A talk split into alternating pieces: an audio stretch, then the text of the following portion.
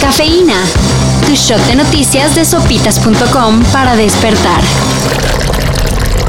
¿Sí puedo decirlo? Sí. ¿No puedo? Que todos participemos en la revocación del mandato. ¿Es sí o no?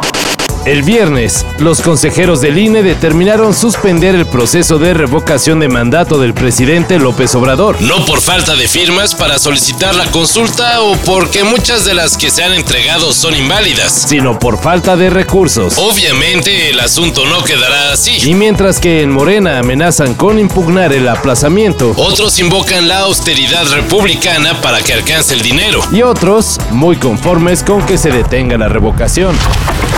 Chile tiene nuevo presidente. La histórica que siento en estos momentos es tremendo porque sé que la historia no parte con nosotros. Sé, como he dicho en otras ocasiones, que estamos parados sobre hombros de gigantes y un país se construye con todos y todas. El candidato de izquierda, Gabriel Boric, se impuso al ultraderechista José Antonio Cast en la segunda vuelta de la elección presidencial. Cast aceptó la victoria de Boric, felicitándolo por su gran triunfo. Una noticia que la comunidad de Latinoamérica recibe con gusto, ya que Cast representaba la reivindicación del dictador Augusto Pinochet. Y pues qué, pi- qué miedo el regreso de esas políticas.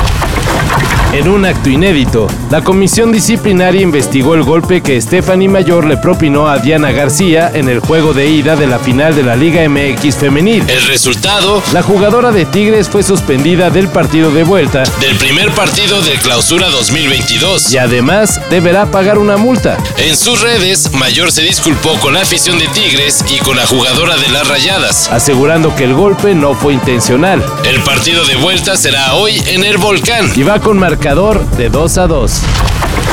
Y en el fútbol de estufa, Yo pensé que ni se iba a acordar de mí, pero, pero, pero veo que sí, la verdad que, que muy bien. Los americanistas en redes sociales han estado presione y presione para que su equipo se refuerce. Y parece que la directiva ya les hizo caso. Mm, bueno, más o menos. Para el próximo torneo, las águilas contarían con Jonathan Dos Santos como refuerzo de lujo. Es un buen fichaje, es un buen jugador. Se prevé que en los próximos días el hermano de Gio, quien pasó por el América con más pena que gloria, sea presentado. A ver qué tal le va. Mientras uno acá sin saber qué hacer para la cena del 24, el gobierno de la CDMX ya tiene listo el menú navideño para los sinvergüenzas que caigan al torito. Será sopa de codito con jamón y piña, pavo en salsa de ciruela y chile guajillo, y de postre ensalada de manzana con piña y nuez. Si hubiera sabido cómo acabaría, jamás hubiera aceptado esa primer cerveza.